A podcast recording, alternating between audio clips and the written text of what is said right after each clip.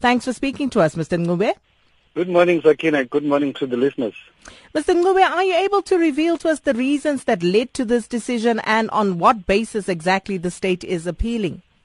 Well, I, I can only reveal one one issue, and which is the main issue, really, that you know, as the state, in terms of the Criminal Procedure Act, we can only appeal where we feel that there's been error in law in the manner that the the, the learned judge either interpreted it, uh, applied it, or both. Now, that is the issue at hand at this point in time. But we have not lodged our papers with the, the Registrar of the High Court.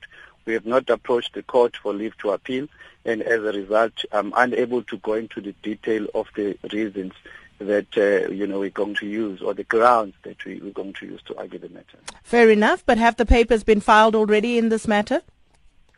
Well, we haven't. We only made this decision yesterday. Would recall that what we had said uh, after the judgment and the sentence was meted out was that we were going to go back and study the judgment, you know, do uh, some research in terms of the case law, but also go and consult with uh, legal uh, experts in the, in the field of the criminal law. That we have done uh, in the last week. We have now come to this decision that we are going to appeal the matter, and I think there was, of course, uh, you know, uh, an, an, outcry from the members of the public wanting to know what we're going to do going forward. And we thought, you know, we need to inform the members of the public that indeed we have taken this decision. But of course, because we have not lodged our papers, we are somehow limited in, in terms of the information that we can share.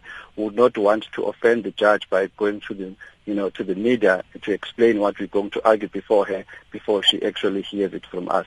So we, we, we, we, we're going to respect her in that sense. But we are just saying that it's, in, it's on the question of law. But of course, more details will then be uh, revealed once we have lodged our papers. Joining us now to uh, try and make a little more sense of the legalities of the matter is criminal law expert and practicing attorney Tyrone Maseko. Tyrone, what does the appeal process entail? Well, it's, you know, the appeal process is somewhat different for the state uh, versus what it would be for the defense. We know in this matter that the defense doesn't in, intend to take the matter on appeal. Well, so far, um, that I think will become clear in days to come.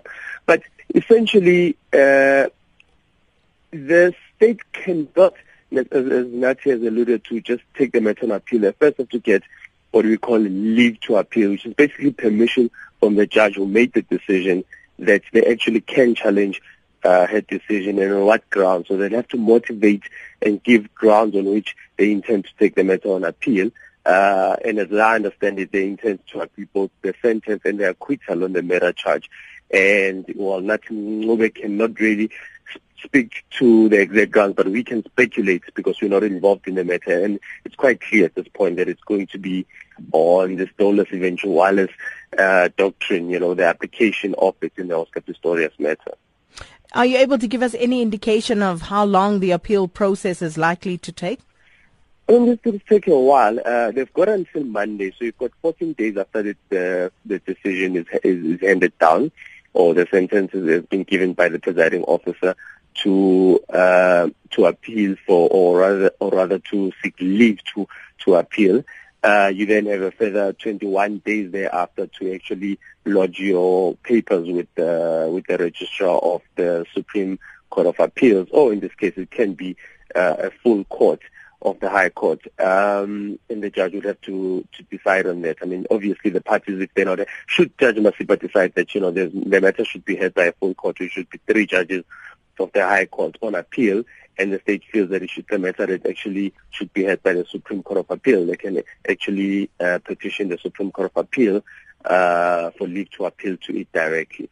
So there are all those possibilities, and then thereafter, uh, the parties will basically have a timetable in which they have to file uh, a, a, record in this matter, which is basically the transcript as well as the, all the exhibits with the Supreme Court of Appeal.